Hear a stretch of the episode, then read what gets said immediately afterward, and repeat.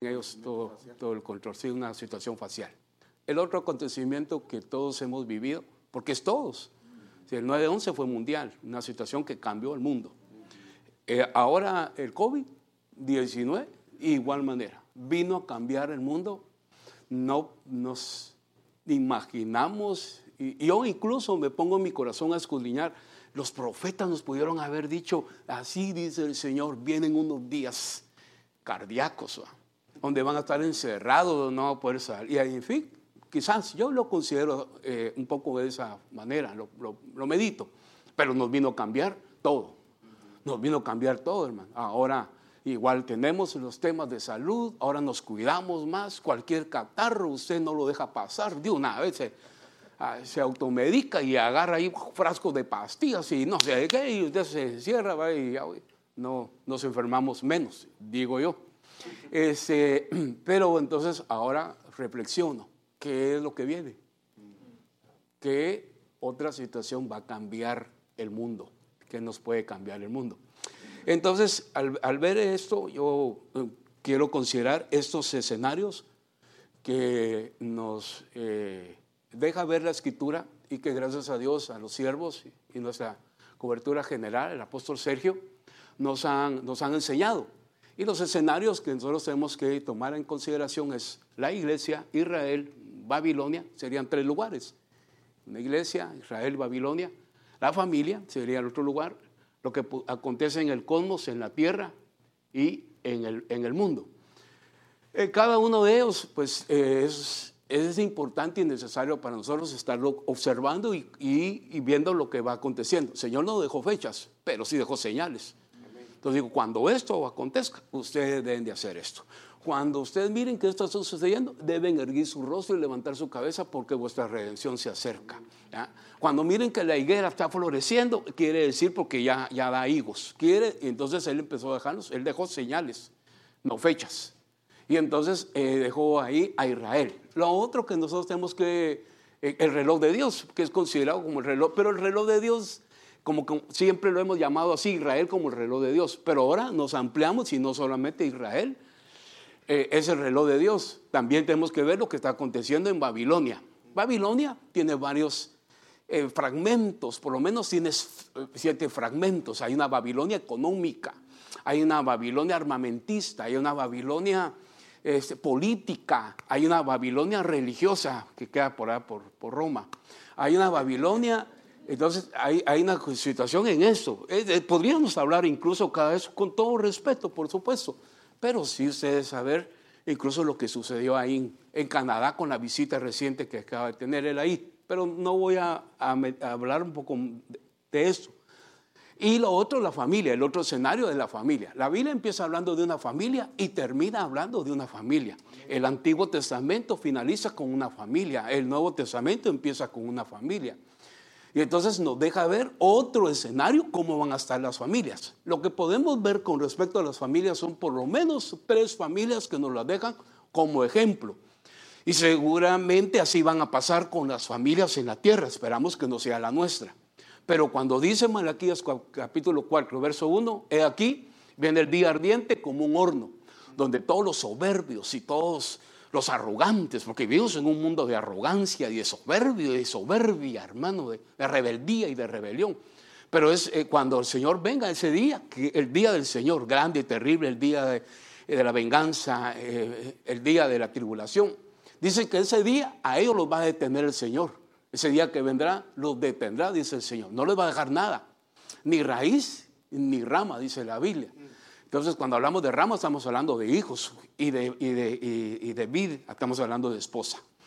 Entonces, el escenario familia es para nosotros bien importante porque él habla que antes que eso acontezca, antes que venga ese día grande y terrible, donde todos los que hacen maldad, Dios los va a detener, dice que antes de ese día Dios va a enviar el espíritu de Elías, el cual va a hacer volver los corazones y nos llama la atención, dice, de padres a hijos. No, no habla de esposo a esposa eh, o de esposos, sino que dice, va a ser volver los corazones de padres a hijos. Entonces, ahí hay un tema familiar de padres e hijos. Esa es la familia de Elías. Entonces, al ver la familia de Elías, cuando vamos al libro de Primera Reyes, capítulo 17, pues aparece Elías eh, en el escenario eh, donde está Jezabel reinando juntamente con Acab y se da aquella situación de conflicto, de confrontación entre Israel eh, y, también pues Baal. Y van a aquel monte Carmelo, que la palabra Carmelo quiere decir definición. Entonces ahí se va, le manda una amenaza a ella, Jezabel le manda a dar una amenaza, él va y se esconde, se deprime, desea morirse. Y entonces, este, eh, y él hace una comparación en su vida. Yo le, le, comento, él lo que dijo es, no soy mejor que mis papás. No sé si la meta de él como hijo, o no sé si es la meta como hijos algunos, ser mejores que sus padres. Porque puede ser una buena motivación, podría ser, yo, yo voy a superar a mis papás, no, yo voy a mejorar las cosas, no, yo voy a, yo voy a avanzar, yo voy a alcanzar eso mejor que mis papás. Y no lo logró. Él, él, él, no lo logró y entonces sentía una frustración. Me recuerdo uno de los siervos del Señor que nos contaba una situación muy, muy difícil que vivió con su hijo de 18 años, que vio, tenía cáncer. Y entonces ya en la agonía, en sus 18 años ya de último, entonces él vino y estando ya, porque el papá lo cargaba, porque el papá lo llevaba al baño, porque el papá lo... Todo aquello, su hijo de 18 años, conocía al muchacho. Y entonces le decía al hijo, papá, le dijo, no, no, no, te logré, no te logré superar. Ni siquiera a mis 18 años. Ni siquiera te he superado en edad. Y le decía al muchacho ya antes de morir, pero el padre le dijo, sí me superaste, le dijo, sí me superaste, porque yo soy testigo de tu fidelidad y tu virginidad. Y yo a los 18 años no era virgen. Sí me superaste, le dijo. Pero entonces esa era la situación de Elías. Quería, que él dijo, no soy mejor que mis papás. Hay una familia. La otra familia que nos deja ver claramente la Biblia es la Mateo 24. Y vemos claramente, hermanos, la familia de Noé. Los días final van a ser como los días de Noé. ¿Cómo se vivían en los días de Noé? Pues hacían cuatro cosas, comían, bebían, se casaban y se daban el casamiento. Y entonces entró Noé en el arca. Dios mismo reconocía el desorden de Noé, porque su vida, eh, aunque era temeroso, recto y, y se guardaba y no había otro como él, sin embargo en lo familiar no estaban las cosas tan ordenadas. Dios mismo le dijo, cuando entres al arca, entra tú, tus nueras, tu mujer, y, eh, perdón, perdón, entras tú, tus hijos, tu esposa y tus nueras. ¿Sí le parece que hay un desorden ahí? Sí, después, antes de los hijos está la esposa. Eso ya es un problema en algunos, porque para algunos su muchachito, su muchachita, su, su bebé, su bebé eh, va antes que el esposo. Y ahí, ahí, hay una cuestión. Pero como yo vine a bendecirlo, no a regañarlo. Y todavía estoy nervioso, que no me pasa acá el asunto. Pero usted puede ver esa, esa situación de Noé. Entonces, cuando él sale, Dios le dijo, porque Dios le da la oportunidad dentro del arca, y le dijo, cuando sal, entonces ahora sal, sal tú, tu esposa, tus hijos y tus nueras. Sí, ese era el orden para que él saliera. Sin embargo, cuando Noé sale, salió como entró. Pero no solo Noé, nosotros también. Entonces, aunque Dios nos da la oportunidad de ordenar nuestras vidas, Él salió, y salió Noé, sus hijos, su esposa y sus nueras. Entonces salió igual. Pero eso es un parámetro. Sin embargo, el mérito es que se salvó él y su familia. Y el mérito es que sus hijos le creyeron. La otra familia que la Biblia nos deja ver como parámetro de un tiempo final en el escenario familia es la de Lot. Y ustedes saben perfectamente que Lot, solo él se salvó y perdió su familia. Porque su, familia se, eh, se, fue yendo tras Sodoma, Sodoma y todo lo que había, y, y su corazón se quedó ahí. Tan así que cuando el ángel fue a sacarlo y les dijo, no volteen a ver atrás, ella volteó a ver atrás porque donde está el tesoro, ahí está el corazón. Entonces ella volteó a ver y allá se quedó. Aparte que sus hijos se habían casado y sus hijas con sodomitas. Creo ver que es otro tema cardíaco aquí. Pero bueno, yo lo, eh, eh, en, esa, en esa situación. Al final veo esas tres familias. Entonces yo, yo sé que algunos, pues como la familia de Elías, tienen esas cuestiones y otros como Noé, que primeramente Dios, Hechos 16, 35, cree tú y te salvarás tú y toda tu casa. Sin embargo, entiendo que algunos solo ellos se van a salvar y tu familia se va a perder. Pero si vamos al siguiente escenario, que sería el escenario cosmos, de las cosas que suceden en el universo, en el cosmos, y usted ve todo lo que ellos van observando, conociendo, pero también a lo que ellos van avanzando y, pues están vendiendo terrenos en la Luna y en Marte. Y hay viajes espaciales también para allá. Y entonces ya tienen ellos considerado cómo se va a dar. El planeta Marte está como a 35 mil eh, miles de años. ¿Cómo van a hacer para llegar al planeta Marte? Y por cierto que la persona que están preparando para eso es una persona de origen salvadoreño. Ya que en Marte ya van a ver pupusería.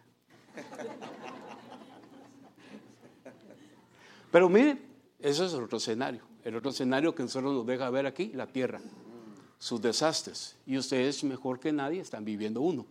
Uno de tantos problemas como los que hay. Todos los días se mueren seis mil personas por falta de agua. Así que considérese dichoso y bendecido si tiene agua. Pero todos los días se mueren seis mil personas por falta de agua. Ustedes saber el otro escenario que es la comida. Aparte de que, porque yo, ¿cómo les voy a hablar acá? Usted ya sabe lo que está pasando con, con el asunto del agua, los problemas que hay con el agua. Por cierto, los países de América Latina, de todo el continente americano, número uno, Canadá, número dos, Brasil, número tres en agua, Guatemala. Hay agua, gracias a Dios. Yo tampoco vengo a hablar de países, pues, porque allá también, en México tiene problemas serios con respecto al agua, y allá también tenemos algunos problemas con respecto al agua. La comida es otro problema. Ustedes saben que los Estados Unidos ya se comieron el 30 de junio lo que serían de haber comido el 31 de diciembre. O sea que ahorita en Estados Unidos se está comiendo ya lo que no hay. Ay, pero hay, pastor. Sí, porque te están comiendo lo de otros. Así que todo desperdicio se va a lamentar un día. Y todo eso que se agarran, y, yo miro que agarran un ciento de servilletas, usan dos, tiran las demás, yo miro que, todos esos problemas un día se va a cubrir. Sin embargo, dice, no, pues sí, aquí tenemos, sí tienen, pero es lo de otros.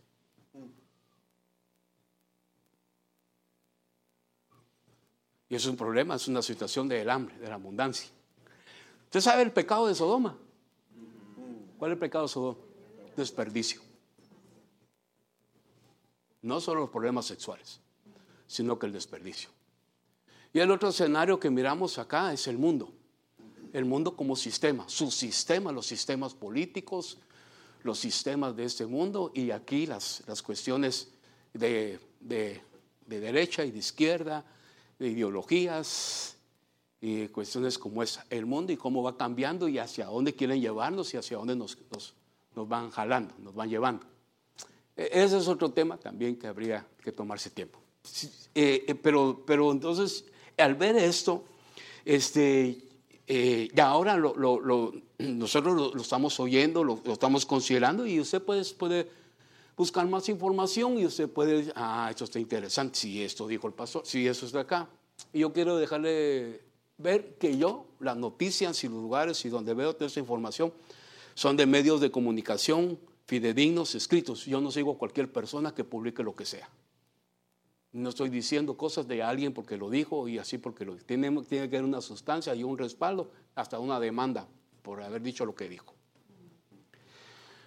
Porque se dicen tantas cosas, ¿verdad? Sí. Todavía está vivo Juan Gabriel. allá lo vieron, allá está, vivo. Pero bueno. Entonces, cuando, cuando hablamos de esto, para poder entender esto, tenemos que entrar al mundo espiritual. El mundo espiritual, hermanos, fue dicho en San Juan capítulo 3. ¿Qué hago para tener vida eterna? te es necesario nacer de nuevo para ver. Solo para ver te es necesario nacer de nuevo. Quiero entrar.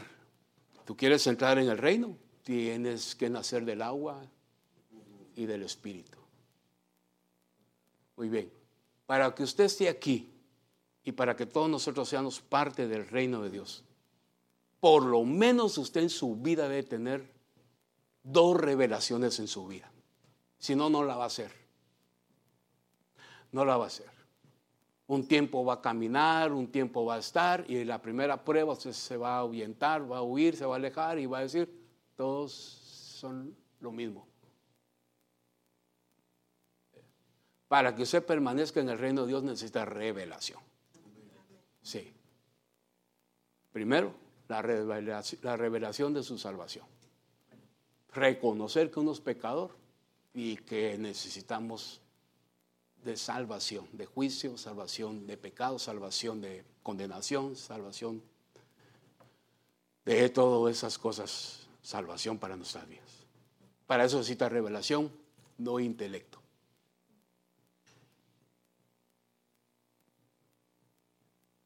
Número dos, para continuar en el reino de los cielos, usted necesita bautizarse en agua. Pues nosotros somos, bueno, buscamos la manera para bautizar. Lo que tenemos es un tonel. Lo tenemos cubierto, hay un tonel. ¿Está bien tonel? Para todos. Bueno. Y ahí bautizamos a los hermanos. ¿Alguien se quiere bautizar? Sí, ¿verdad?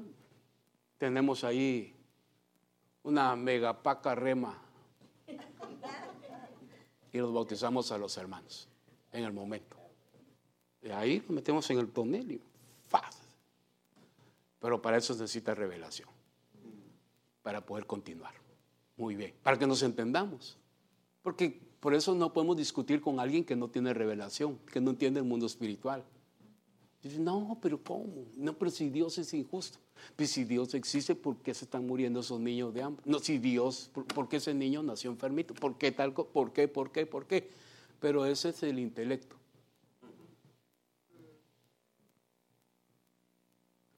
Pero no, pues, no nos pusieron a pelear con intelecto. Es más, dice que estas cosas Dios las escondió de los sabios y entendidos y se las reveló a sus pequeños. Y nosotros, hermanos, hablando de esto, hablando de las cosas espirituales. Y aquí nos entendemos bien, toda la noche podríamos pasar hablando y dar tiempo a preguntas y aportaciones. Y aquí ya llevo 22 minutos. Ah, eh, eh, entonces, necesita revelación en su vida. Si no, nunca lo entendió. Nunca y puede ser que al final, incluso al final, se pueda usted negar y arrepentirse y decir, yo oí una hermana que siempre creí que ella había tenido un encuentro con el Señor. Y la conocí, ella era enfermera y estaba en su primer amor en la iglesia. Eh, cuando yo asistía en una iglesia, cuando era ovejita, soy ovejita todavía. Y la hermana aquí, que hay que hacer esto, que hacer lo otro y todo el asunto. Al final de su vida ya ella se enfermó y dentro de los problemas de la enfermedad que tuvo fue perder su vista. Y cuando ella perdió su vista, ella renegó, se amargó y maldijo.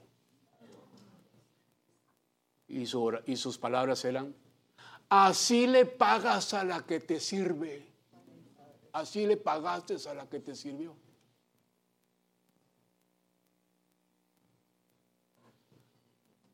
Así que no es tanto como empezamos, es como vamos a terminar. ¿Cómo vamos a terminar? Usted no puede terminar su vida fracasada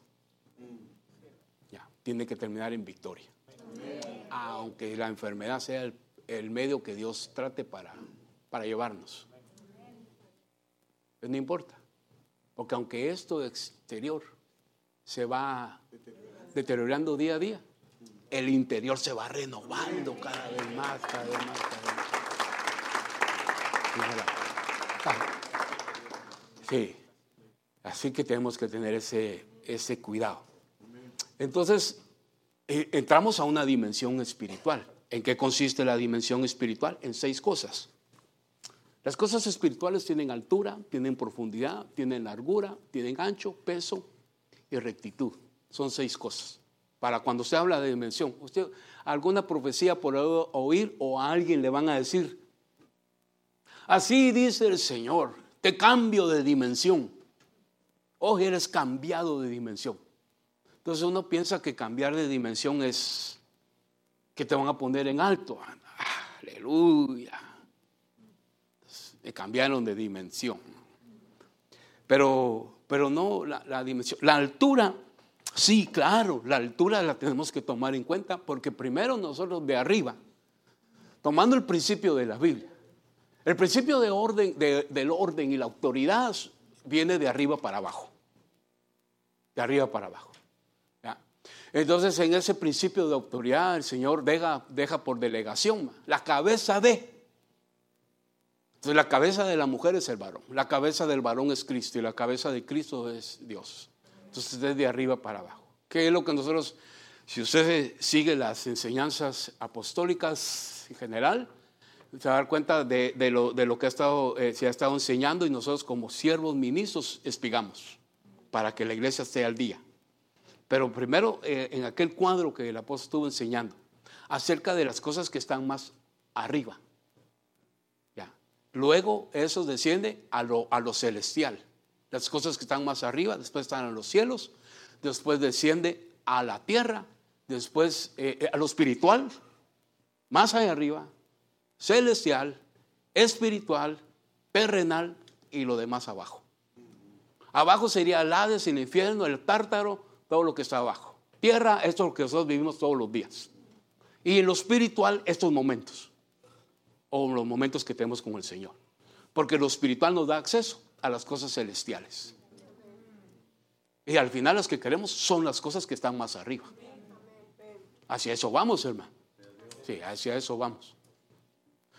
Eh, entonces, cuando hablamos de dimensión, por ejemplo, podríamos hablar de dimensiones aquí, el arca, el arca de Noé. El arca de Noé, el Señor le dijo, vas a hacerte una arca de Noé de salvación. Estas son las medidas. Y esta es la madera que vas a conseguirte. Y Dios le dijo cómo era la madera. Dios le dijo cómo tenía que prepararla. Dios le dijo las medidas para esa madera. Le dijo cómo la tenía que calefatear, cómo la, por dentro y por fuera, y lo que tenía que hacer con él. Que aquí no es ocurrencias, y yo pienso, yo siento, yo fijo. No, no, aquí no es de sentir ni de. No, aquí es de lo que dice la palabra de Dios. Entonces a él le fue dicho, muy bien, necesito un arca de 300 codos. Así que la, la, la, la, altura, eh, la largura sería aquí, lo largo. Sí, yo puse ahí primero la altura, para ir en orden. Hablemos de la altura. ¿Cuántos, cuántos codos tenía de altura el, arca? 50 codos. 50. El número 50 en la Biblia, ¿qué significa para nosotros? Perdón de pecados y jubileo. A los 50 años perdonarás. Vas a perdonar. Debe un jubileo y una fiesta cada vez que perdonas. Como Dios perdona. El tuyo no alcanza. Tu perdón es muy, muy, muy reducido y solo unos, unos días, pero de ahí no te olvidas. Y, crees que se me olvidó lo aquello? No se me ha olvidado. Pero si ya me perdonaste, sí, pero fueron cuentos. No, no he perdonado. Porque el perdón humano así es. Pero el de Dios, créanme que yo les puedo testificar que sí perdona. Nunca más, dice el Señor, me acordaré de tus pecados. Los voy a echar en el fondo de la mar, dice el Señor, y nunca más me voy a acordar. Y Dios sí lo hace. Necesitamos perdonar como Dios perdona. Ese, eso sería la altura. Entonces sería aquí la profundidad 15. 15 fue la, profundidad cuando el arca llegó al monte Ararat. Y ahí se estableció en aquel monte. 15. 15 el número de misericordia, plenitud de misericordia. Recuerde que somos el número 15 en nuestra familia. Ocho bisabuelos, cuatro abuelos y dos padres. Ocho, doce, catorce, usted es el número 15, número misericordia. Y después el ancho que tenía esa, esa eh, arca, que tenía 30, 30 de ancho. El número 30 en la Biblia es madurez. A los 30 años el Señor comenzó el ministerio. A los 30 años José empezó a gobernar equipo. Número 30.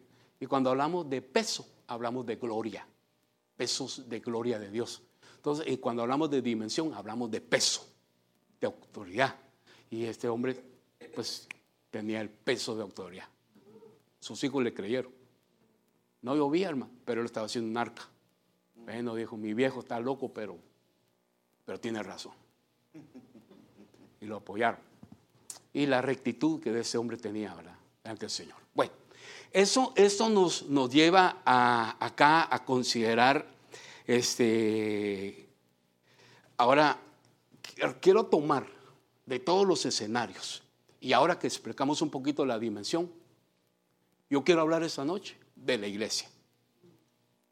De la iglesia de nosotros como iglesia, como parte de la iglesia. Iglesia, cuerpo de Cristo. Quiero hablar de esto, en el nombre del Señor. Somos una parte de esa iglesia. Si usted quiere la pequeña, si usted quiere el, pedacito de orejita, si usted quiere un centímetro de, aquí, de lo, que usted quiera. Si es, iglesia. Yo siempre he entendido lo de la iglesia del Señor como la presencia de Dios, que alrededor de su presencia, Él estableció lugares para cada uno de ellos. Asignaciones y posiciones que Dios le dio a cada uno de ellos. Así que respetamos, llamamos a todos nuestros hermanos y los bendecimos. Y tienen un lugar. Pero como estamos aquí nosotros, nosotros también tenemos un lugar. Si somos un pedacito de uña, pues que se mantenga limpia y sana la uña.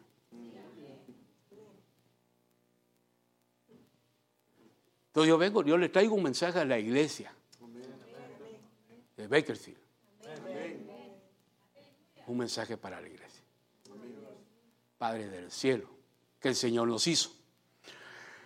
Cuando hablamos de iglesia, la figura, sombra, semejanza que la Biblia nos deja ver a la iglesia es de una mujer. Es una mujer. Y de eso vemos en la Biblia, como hay en el libro de Cantares, por ejemplo, el amor. El amor. De, un. Mm, de un enamorado y que está cortejeando y enamorando y conquistando a su amada en ese lenguaje, en ese lenguaje de amor, porque sé que nos comunicamos, pero a veces no nos entendemos. Pero en ese lenguaje de amor. Entonces, él le habla, ella le contesta, ella tiene sus problemas. Tiene problemas ella, como nosotros y como la iglesia.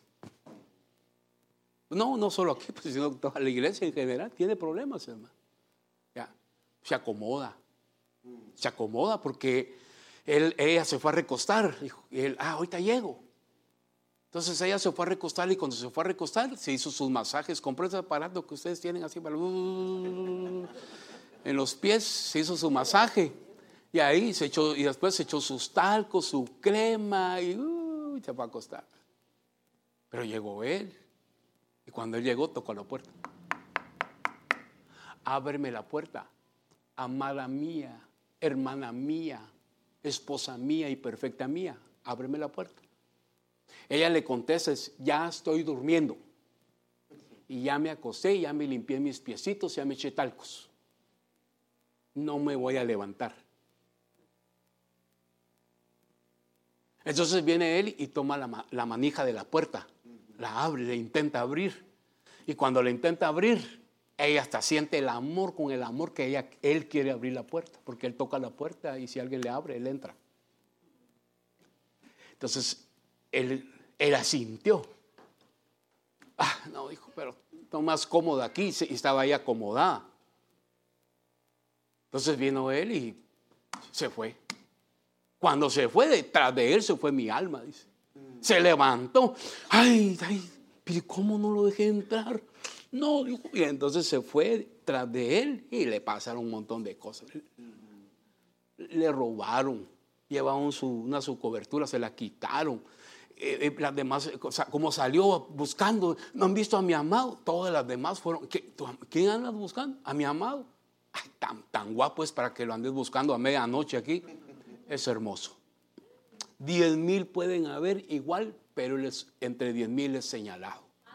Su pelo, sus gadejas, su pelo. y, cuando ella empieza a escribirlo, todas. Qué guapo. La primera que lo encuentro es de él. Y lo fueron a buscar. Una iglesia, una iglesia que dice el libro de Efesios capítulo 5. Así como Cristo se entregó a la iglesia y la amó entregándose, así también nos pide.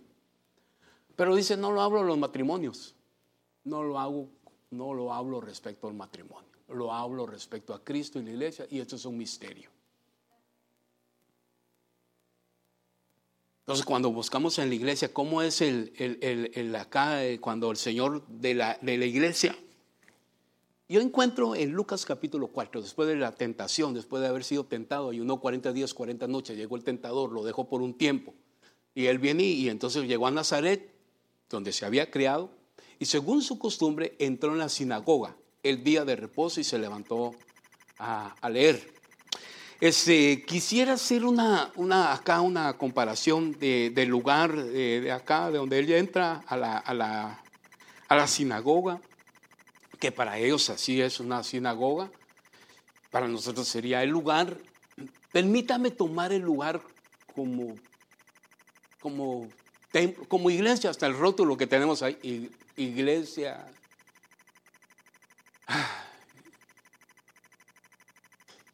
Entonces él entró a la, iglesia, a, la, iglesia, a la sinagoga.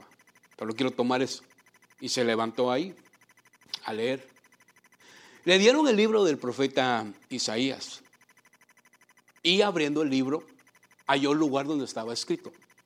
El Espíritu del Señor está sobre mí porque me ha ungido para anunciar el Evangelio a los pobres, me ha enviado para proclamar libertad a los cautivos, la recuperación de la vista a los ciegos, para poner en libertad oprimidos y para proclamar el año del, el año del Señor. Déjenme buscarle algo acá antes de quisiera antes de esto.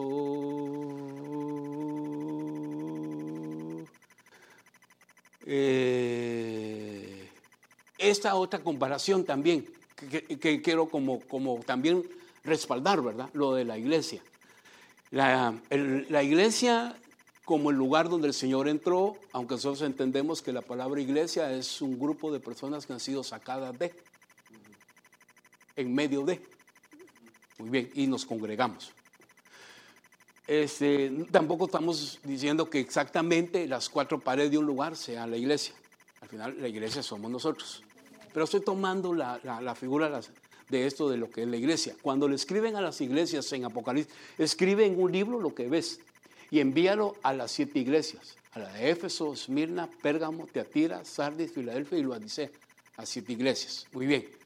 El Señor también, cuando fue en la cruz herido en su costado, entonces entendemos nosotros que ahí también nació la iglesia. Ahí empezó la iglesia a dar dolores de parto en su costado. ¿Cómo? Como el Adán, que también fue herido en su costado y de ahí sacaron a la esposa. A igual manera, a él lo hirieron en su costado y de ahí le sacaron la iglesia. Y el grito de nacimiento que dio la iglesia fue en el Pentecostés, cuando viene el Espíritu Santo. Entonces tomamos la iglesia, la iglesia, figura entonces de mujer, de la mujer, o la mujer figura de la iglesia, como una entidad espiritual. Y Cristo, también esa entidad espiritual, en un amor de Cristo y la iglesia. Y a la iglesia se le ha concedido que se vista de lino fino, blanco y resplandeciente. Entonces la iglesia y, su amado. Las bodas, las bodas del Cordero entre Cristo y la iglesia, espiritualmente hablando. Ya, de esa manera. Entonces cuando él entra a la iglesia, tabernáculo, ¿ah? cuando él entra le dan el libro de Isaías. Y, y entonces dice él en acá, y le dieron el libro de Isaías. Bueno, ese libro de Isaías, hermanos, tiene una, unas, unas revelaciones y describe la Biblia de una manera tan, tan poderosa, tan hermosa y tan reveladora, hermanos, como lo es el libro de Isaías. En el libro de Isaías, yo no, lo, había visto así, no lo entendía de esa manera, pero cuando nos explicó una vez el, apóstol acerca que cuando el libro de Isaías, él lo estaba viendo, y el Señor le dijo, aquí en el libro de Isaías está la Biblia. Isaías tiene 66 capítulos, la Biblia tiene 66 capítulos. El capítulo 1 es figura de Génesis. Y sí, en el capítulo 1 dice, crié hijos y los engrandecí, mas ellos se rebelaron contra mí. Mm. El güey conoce su pesebre, los animalitos saben dónde ir a dormir, pero mi pueblo no me busca, no sabe dónde encontrar. Para más los animalitos sí saben dónde refugiar. Si seguimos buscando el libro de Isaías, cuando él viene y en el capítulo 5, eh, en el libro de Isaías dice, este es el canto de la viña. Me pusieron a cuidar mi viña, una viña, pero no cuidé por estar cuidando la viña ajena, descuidé mi viña. ¿Qué más puedo hacer por mi viña? Porque hice todo lo posible por la viña. Un viñedo, me dieron una viña para cuidarla. La limpié, la despegré, le quité todas las cosas. Yo esperaba que mi viña diera uvas dulces, uvas silvestres, amargas y agrias dio. ¿Qué más? Díganme, ¿qué más puedo hacer por mi viña? Pregunta él. Cuando vamos al capítulo 6 dice, en el año que murió el rey Usías, vi yo al Señor. Y una nube, una multitud de ángeles, y la orla de su manto rodeaba el templo. Hermoso. Y aquel canto, veo al Señor, veo al Señor. Mis ojos han visto al rey coronado de poder. Y así vamos viendo el libro de Isaías, capítulo 11. Porque nacerá del tronco de Isaí y de sus raíces un vástago. Nacerá y crecerá cual renuevo, dice. Y empieza a describir. Entonces, él tendrá, dice ahí, el Espíritu del Señor estará sobre él. Espíritu de sabiduría, primero, y conocimiento. Déjame explicar un poquito esto del conocimiento, porque todos tenemos conocimiento de algunas cosas, pero no de todas. No sabemos todas las cosas, pero sé, en su vida usted tiene un oficio, una profesión y usted tiene ese conocimiento. Aparte de ese conocimiento, todos tenemos un conocimiento de lo que la vida nos ha enseñado. La vida ha sido una escuela y una enseñanza para nosotros. Y deberíamos de haber aprendido. Si no, simple y sencillamente solo envejecimos. Solo nos estamos envejeciendo y poniendo viejos. Y no aprendimos. Seguimos siendo niños inmaduros y cometiendo tonterías a estas alturas de nuestra vida.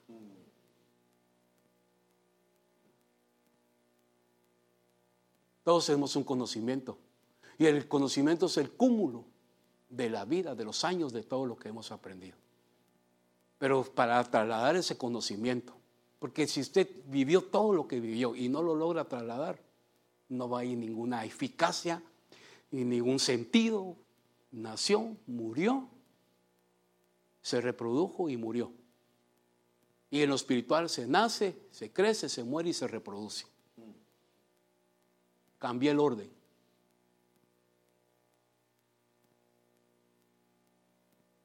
Cuando algunos se mueren, se murió todo. Pero algunos cuando mueren dejan un legado. Entonces la vida, solo por conocimiento, tienes que agregarle una pizca de inteligencia para que por lo menos lo que hables deje, algo. Pero sobre todo necesitas sabiduría. La sabiduría te va a hacer callar. La sabiduría te va a enseñar a oír. La sabiduría te va a enseñar a observar. Y vas a cuidar un poquito más tu boca. Y vas a oír más y hablar menos.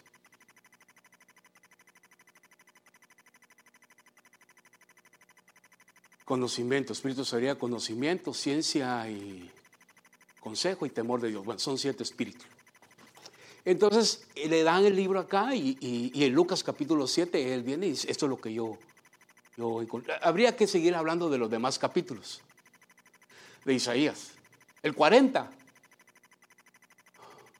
Háblale a mi pueblo, dile Háblale al corazón de mi pueblo y dile que su lucha ha terminado, que sus pecados han sido perdonados.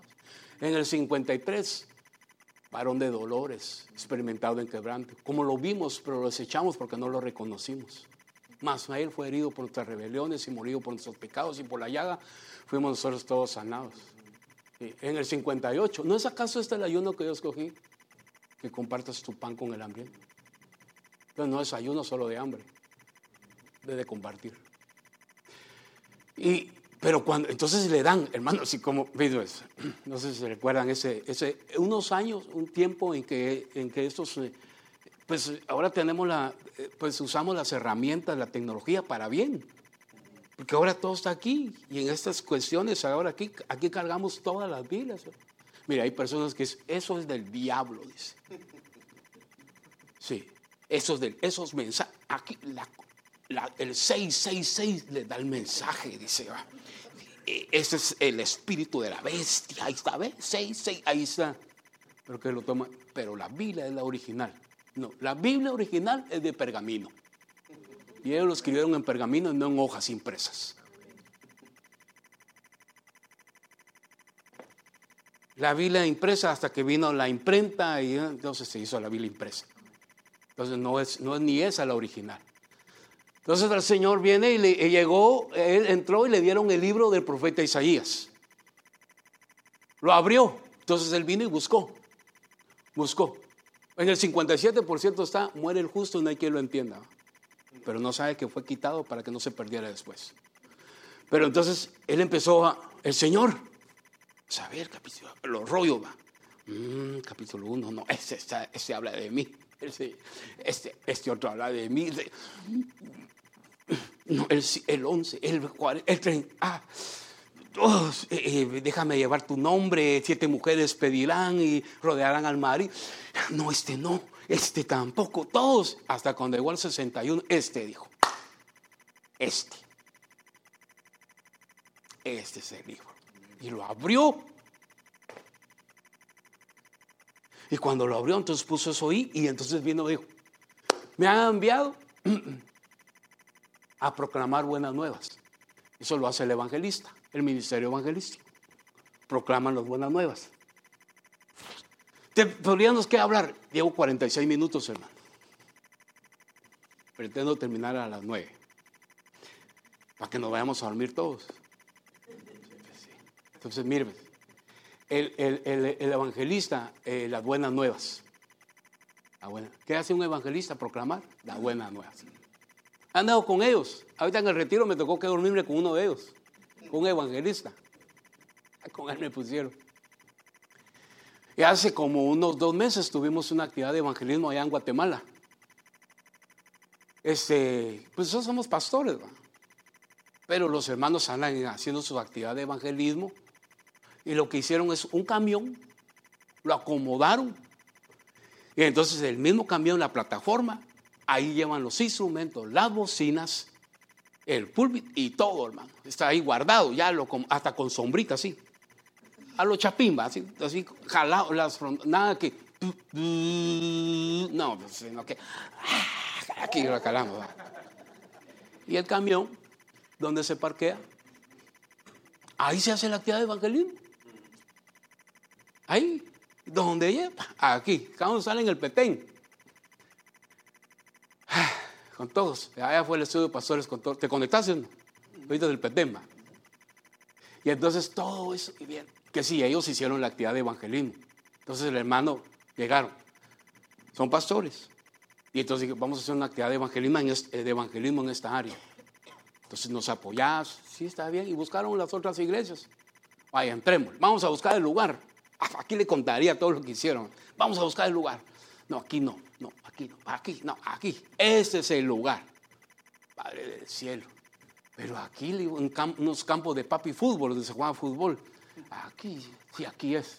Y yo me recordé que en ese campo de fútbol yo conozco al administrador de esos campos. Yo lo conozco. Ah, ya estuvo. Con vos es el conecta del campo. Ya estuvo. Por bocón dije, oh, pero está bueno. Y ahí pues, empezaron a buscar todo, man. Esos no, no tienen miedo de nadie, hablarle a las personas en la esquina. Parqueo, necesitamos un parqueo. Aquí guardan unos buses. Y se acercó al poli, Se acercó por ahí. Mucho gusto.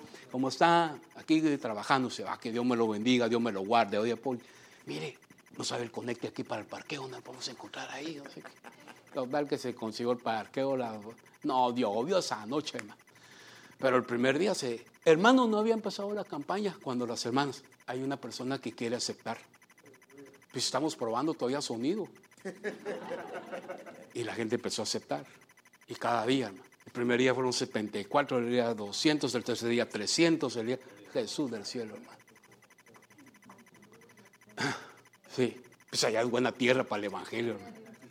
Casi que usted tiene una pepita de jocote y el otro año que pasa ya está dando jocote. Es buena tierra. Y entonces, Padre del cielo, estos hermanos, Señor Jesús, e-, es algo hermoso. El, el, evangelismo es bien hermoso, hacer esa actividad, el equipamiento que nos dieron y nos enseñaron a evangelizar. Bueno, estos hermanos son buenas nuevas. Y el otro es proclamar libertad a los cautivos. Aquí tendríamos que hablar de todos los endemoniados que hay en la Biblia. Porque hay que liberarlos.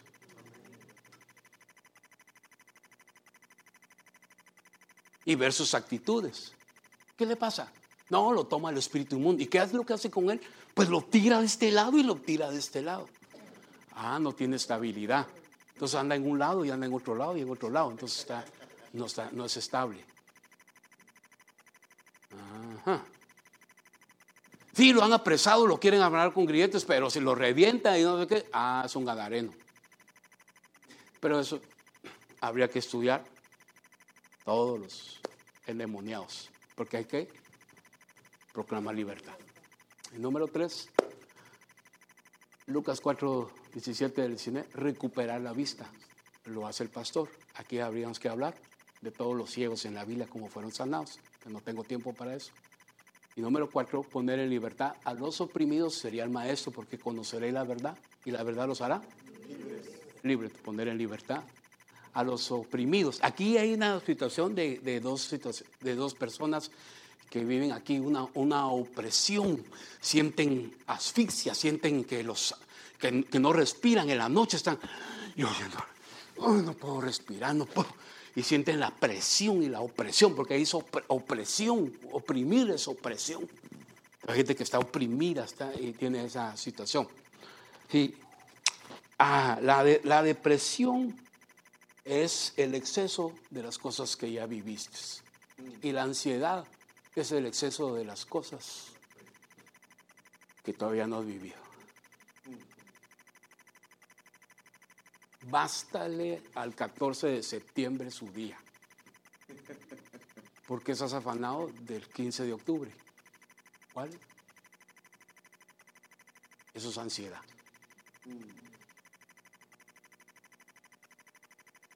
Por eso nos enseñan a orar todos los días. ¿Y, y el pan hay que pedirlo? Todos los días. Padre, dame el pan de toda esta semana, Señor, que no quiero volver a orar en nombre de Jesús. El pan del lunes, del martes, del miércoles y el viernes. Pero cada día, básale cada día. Amaneciste, levanta tus manos, le das gracias a Dios, Señor, bendito sea tu nombre. Un día más. Finaliza la noche, recuéstate, levanta tus manos. Ay, gracias, Padre, qué día más hermoso. Sustenta mis sueños, Señor. Que estas cuatro horas se conviertan en ocho. Y ora y descansa. Yo me acosté, me dormí y reposé porque Jehová me sustentaba. En paz me acostaré y así mismo dormiré, porque solo Dios me hace vivir confiado.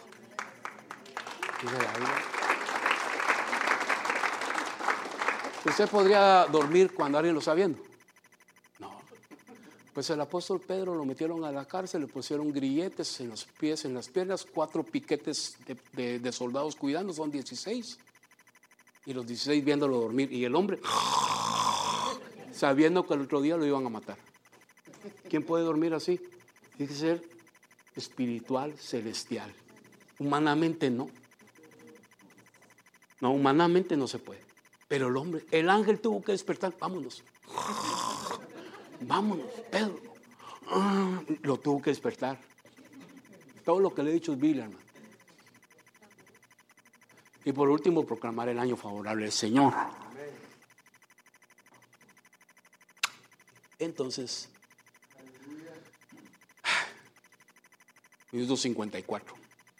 Cerrando el libro de Isaías, lo devolvió al asistente, se sentó y los ojos de todos estaban fijos en él y comenzó a decirles, hoy se ha cumplido esta escritura que habéis oído. Amén. Amén.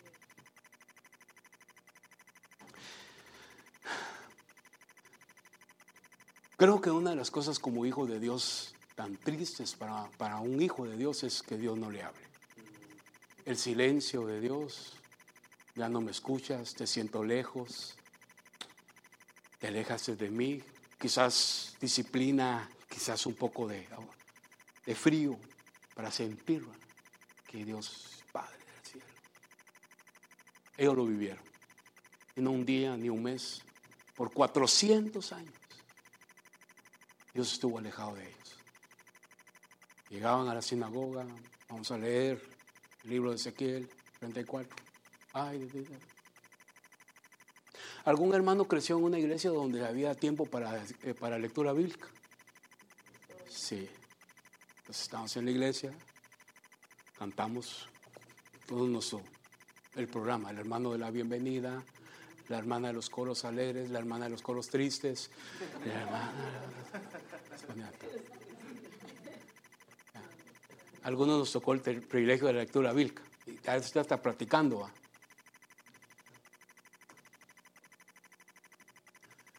Muy bien, hermano, vamos a tener el privilegio de la lectura bíblica. ¿Qué pasa el hermano Héctor Díaz? Padre Santo. Una Biblia. Ahora no, todos, todos son bíblicos. Una Biblia. Sí, bueno. Gracias. Entonces uno estaba sentado en la iglesia. Y, pues sí, hermano. El hermano, el hermano Héctor Díaz le toca el privilegio de de la lectura bíblica. Hermanos, Dios les bendiga. Hasta al revés. No, Padre, no, hombre. Vamos a leer, vamos a leer, vamos a leer. Sí, sí, sí. Aconteció. Se sentaba, ya cumpliste tu privilegio. Ahí te la damos. Si no me la llevo para Guate, no hay pena. A ellos también les pasaba lo mismo. Leían la Biblia y leían los libros. No pasaba nada. Puede ser que nos pase lo mismo. Y no pase nada. Pero yo, les, yo le pido al Espíritu Santo y le pedimos al Espíritu Santo que nos revele su palabra. Que cuando la abramos, Dios nos hable. Yo no quiero invitarle que lea la Biblia. Yo quiero invitarle que usted estudie la Biblia. Nosotros no estamos para leer la Biblia. Estamos para estudiar la Biblia. Tómese unos dos, tres minutitos de su vida diarios. Por favor. Y estamos. Y entonces ellos todos los días leían la Biblia, le leían el siempre leamos, leamos. Pero ese día entró el Señor, Isaías 61, y sintieron que las palabras el Espíritu del Señor está sobre mí por cuanto me ha enviado a dar buenas nuevas y me ha ungido para liberar a los oprimidos. Y cuando terminó se sentó y todo. Y entonces se puso de pie. Y les dijo, hoy se ha cumplido esta escritura. Yo espero que esta noche todo lo que hemos hablado, hay una escritura que se cumpla para su vida. Y que usted pueda decir, sí, esto Hoy lo entendí. Que se cumpla en su vida. Entonces, le tocó a él, pero el contexto de, Lucas 4, el pasaje de Isaías, está en Isaías y es en el 61. ¿Qué dice el 61? Y el Espíritu del Señor está sobre mí. Porque me ha ungido, si me ayuda el hermano con el teclado, porque me ha ungido, gracias, para traer buenas nuevas, me ha enviado a vendar los quebrantados de corazón, proclamar libertad a los cautivos, liberación a los prisioneros, proclamar el año favorable del Señor y el día de la venganza de nuestro Señor. Entonces, compare Lucas capítulo 4. Solo la hermana del teclado está bien, con la hermana del teclado. Hizo así algo suave ahí, solo con la, con la hermana. ¿Tiene su apunte? Necesito que compare Lucas 4 con Isaías 61. Me diga la diferencia.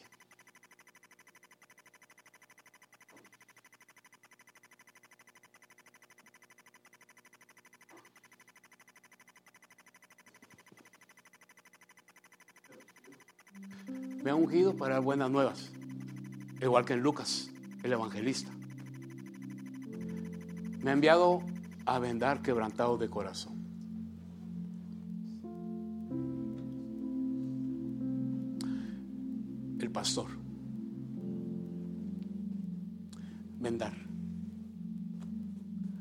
Los quebrantados de corazón. Lucas es devolver la vista a los ciegos, pero aquí es vendar el corazón. Ezequiel 34. Tengo ovejas enfermas, tengo ovejas escarriadas y perdidas. Y tengo ovejas quebradas. A la perni quebrada no habéis vendado.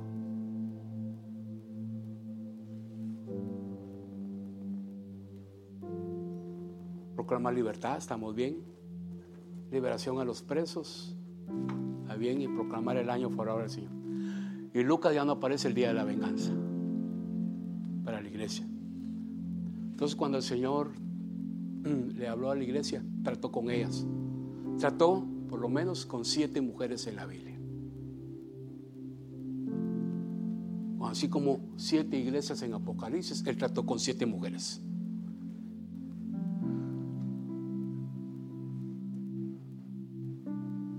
La samaritana. Vino a sacar agua y Jesús le dijo, dame de beber.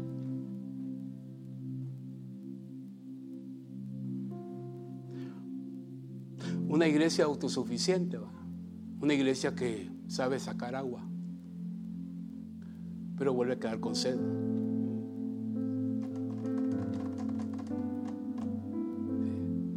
Una iglesia moderna, emergente, que no haya que hacer con, con, con los hermanos, con la iglesia. ¿Qué hacemos para llamar la atención? Un show de luces. No, que el pastor entre en una Harley Davidson. El próximo servicio venimos todos camuflachados, por favor.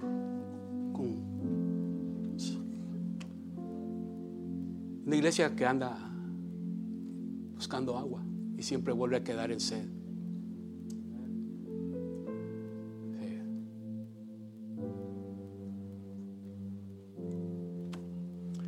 La otra es, y decían a la mujer, ah, la samaritana, sí todavía, pero no da tiempo. Y aquí una mujer que estaba sufriendo con flujo de sangre, 12 años, y se acercó por detrás y tocó el borde de su manto. Y Jesús le dijo, alguien me tocó, porque me di cuenta que de mí había salido poder. Y al ver la mujer que ella no había sido pasada inadvertida, se acercó temblando y cayendo delante de él, declaró en presencia de todo el pueblo la razón por la cual había tocado y cómo al instante había sido sanado. Y él le dijo, hija, tu fe te ha sanado. Vete en paz. 12 años con flujo de sangre. Hermanos, no hay mujer que pueda aguantar ni siquiera un mes con flujo de sangre todos los días. ¿Qué enfermedad es esta para tener 12 años con flujo de sangre? Ni siquiera un cáncer podría tardar tantos años. Pero esa es una iglesia que como que la sangre del Señor se sale, la pierde, la desperdicia, aunque tome santa cena y aunque se esté limpiando, no la retiene. Y toma por desprecio la sangre del Señor. Tenemos que reconocer que en la iglesia hay pecado. Hay pecado. Oh, sí. Oh, si usted supiera todas las cosas que pasan. Sí. Que hay en las casas, que hay en las familias. Pornografía, masturbación, infidelidad. todas las iglesias. Usted no se imagina cuántos muchachitos y muchachitas hay aquí que se masturban, muchachitas también. Hay tantos problemas. Entonces toma la sangre del Señor por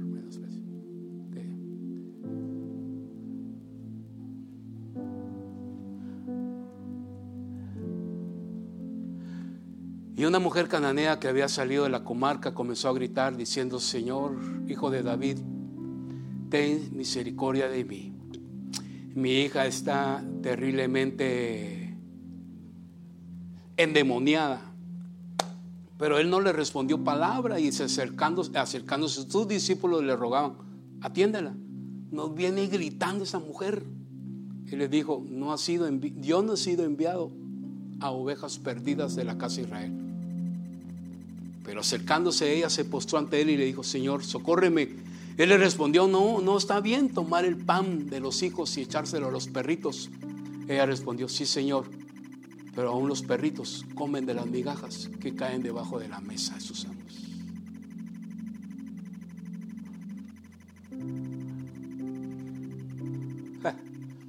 Toda una iglesia que, que tiene necesidad. Tenemos necesidad. Ahorita no te puedo atender. No vuelvo a venir aquí. Pero ya tenía necesidad. El pan es para los hijos. Sí, pero un, hermano, qué respuesta, hermano. Fue una revelación, no fue una ocurrencia. Sí, dijo él. Pero aún el pan que come uno, los perritos comen de la migaja. Y si tú quieres, soy una perrita, soy una cananea, una filistea, una pagana. Pero necesito que mi hija sea liberada. Porque al liberar a las mamás, se liberan las hijas. Por eso cuando el Señor mandó a pedir a la, asnita, dijo, desaten primero a la mamá y me trae a la pollina, la hija de asna. Pero primero hay que aceptar a los padres. Había una mujer que por 18 años había tenido una enfermedad causada por un espíritu. Estaba encorvada y de ninguna manera se podía enderezar, enderezar. Y se levantó un religioso y dijo que el Señor la tocó y ella se enderezó. Y se puso en pie. Y entonces el fariseo dijo, hay seis días para que la gente sea sanada. Los sábados no es día de milagros. Hipócrita le digo. Porque cuando un animalito el día sábado te cae en un hoyo, un barranco, lo sacas. Y esta hija ha estado encorvada por 18 años.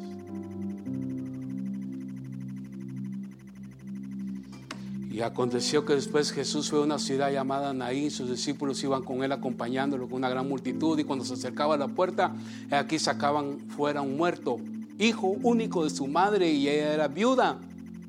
Y un gran grupo numeroso de la ciudad estaba con ella y al verla el Señor dijo, el Señor tuvo compasión y le dijo, no llores.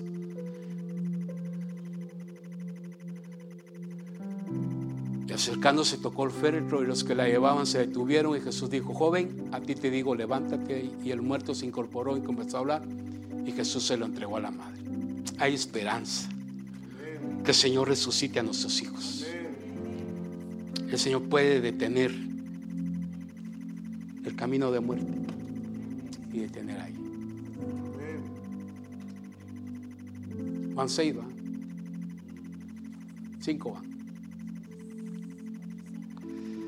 Y respondiendo el Señor le dijo, Martita, Martita, tú vives muy preocupada y molesta por tantas cosas. Solo una es necesaria. Y María, María ha escogido la buena parte, la cual no le será quitada.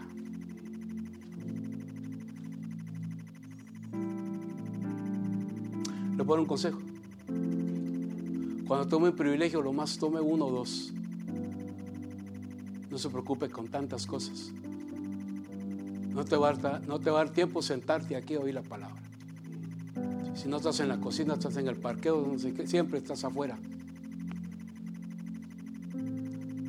No adora después sirve. Y se acercó una mujer con un frasco de abrazo de perfume muy costoso y lo derramó sobre su cabeza cuando estaba sentado. Y aquí está la adoración. Les habló a las siete iglesias. Escribe a las iglesias. Éfeso. ¿Qué pasó? Muy rápido. Ahí está. Escribe las siete iglesias. La primera, Éfeso, quiere decir deseable. La segunda es Mirna, yo, Pérgamo, altura, Teatira, perfume.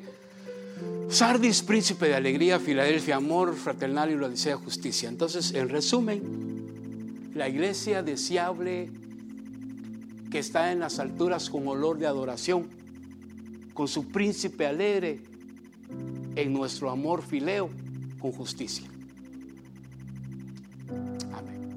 Que Dios conceda a la iglesia llegar a cumplir ese propósito y dar la estatura, la medida como iglesia. A cada uno donde estemos. En el nombre del Señor Jesús. Démosle gracias a Dios. Démosle gracias, gracias, gracias. Padre, en el nombre de Jesús, Gracias por tu iglesia. Gracias por tu amada. Está hermosa tu iglesia. Está linda tu iglesia, Señor. Está en proceso, Señor, de dar la medida, de dar la estatura, de dar la talla, Señor. Una iglesia que necesita cuidar sus vestiduras, quizás las ha manchado, las ha ensuciado, Señor. No se puede casar con ropas sucias. Necesita emblanquecer tus ropas. Necesita la iglesia pura, sin mancha, sin arruga, como lo dice la palabra. Que como iglesia demos esa talla y esa medida y esa plenitud en el nombre del Señor Jesús.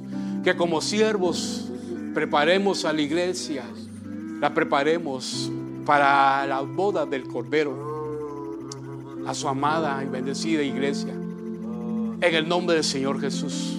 Tú como parte de la iglesia del Señor, como parte que somos todos de la iglesia del Señor Jesús, este, tienes pacto, tienes compromiso, te, han pedido, te han dejado aras de salvación. Y Él fue a preparar el lugar para venir por nosotros. Como una iglesia, una iglesia de bendición. Una iglesia que es que va pasando su proceso, que va sanando, que va liberándose. Una iglesia, una iglesia que va aprendiendo, que va conociendo el deseo del amado, los deseos de su amado, quiere agradarlo. Una iglesia que quiere agradarle al Señor, una iglesia que quiere agradarle, una iglesia, una iglesia que necesita ser ministrada, sanada, liberada, bendecida. Una iglesia que necesita quizás humildad para tocar el borde del manto del Señor. Quizás, aunque sea, eh, eh, pudiera ella acercarse al Señor, no solo por migajas, sino por el pan de la liberación que es para los hijos. Que el Señor traiga bendición para su iglesia. En el nombre del Señor Jesús, que tenga esta hermosa bendición para la iglesia. Habrá alguien que quiera reconciliarse con el Señor. Habrá alguien que se siente excluido de la iglesia, que no es parte de la iglesia del Señor Jesús. Permítanos orar por usted. Permítanos bendecirle en el nombre del Señor Jesús y ministrarle a su vida. En el nombre de Jesús, estabilidad, lugar, redil, pastor, una casa. En el nombre del Señor Jesús. En el nombre del Señor. Que si hubiera alguien, yo extiendo la invitación esa noche en el nombre de Jesús habrá alguien, habrá alguien que quiera aceptar, reconciliarse con el Señor, alguien que no se ha sentido de, parte de la iglesia, alguien que se ha sentido lejano, como, como no tomado en cuenta en el nombre del Señor Jesús. Hago otro llamado. Quisiera orar esta noche por las enfermedades. Quisiera orar esta noche por las situaciones de salud en el nombre del Señor Jesús y poder bendecirle y poder orar por su vida. Si hubiera alguien en esa condición, Acérquese, Dios le bendiga. Hubiera alguien más, quiera acercarse, por favor. Acérquese, acérquese y presentémonos delante del Señor. Toquemos el borde del manto del Señor, acerquémonos a Él y, decirle, socórreme, ayúdame, socórreme. Por favor, Señor, aquí estoy. En esa condición necesito, ayúdame, necesito de ti. Te necesito. Tengo una necesidad en mi casa, tengo una necesidad en mi vida. Tengo una necesidad con una hija, tengo una necesidad, Señor. Por favor, ayúdame, acércate.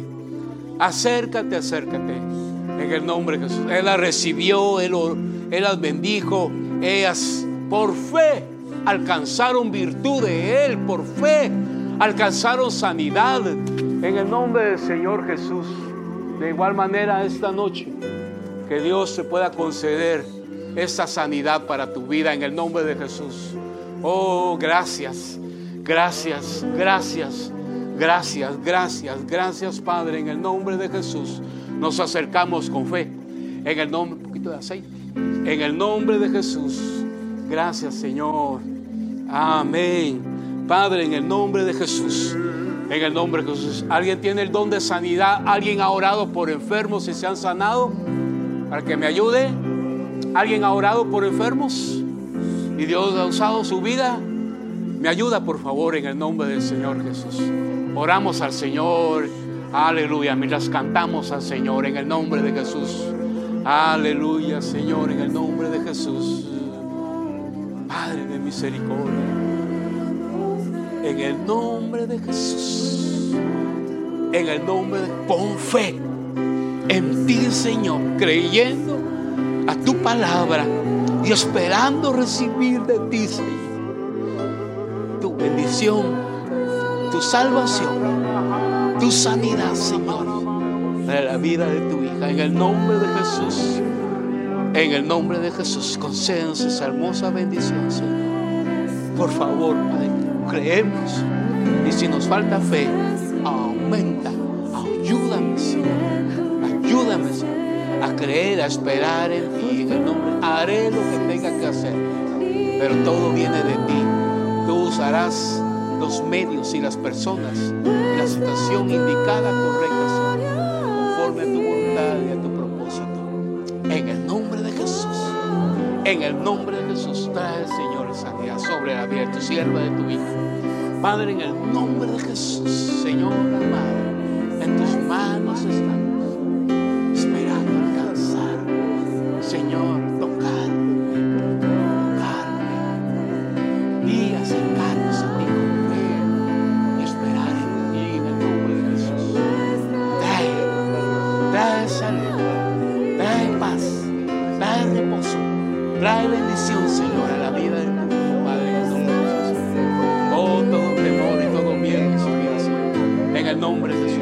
Espera está puesta en ti, sino en el hombre, no en los hombres, no, no, en ti, en ti, en ti, en ti, en ti, Señor. Tú has de obrar, si ha por la medicina, si ha de ser por sanidad, por la sanidad, amén. En el nombre de Jesús, como tú lo determinas. Oh, sí.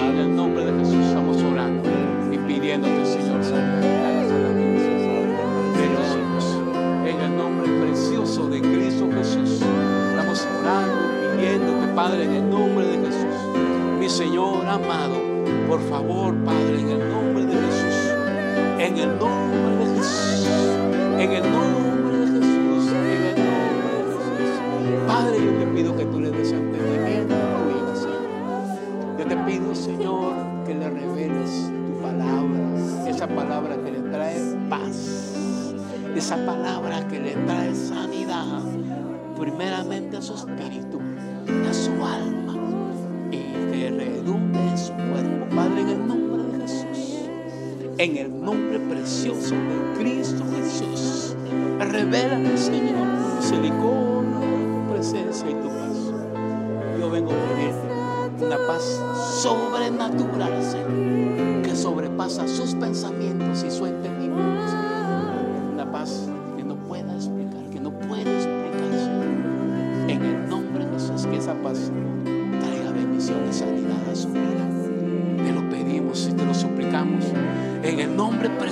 de Cristo Jesús, Padre de bondad y de misericordia, en el nombre precioso de Cristo Jesús, pida misericordia,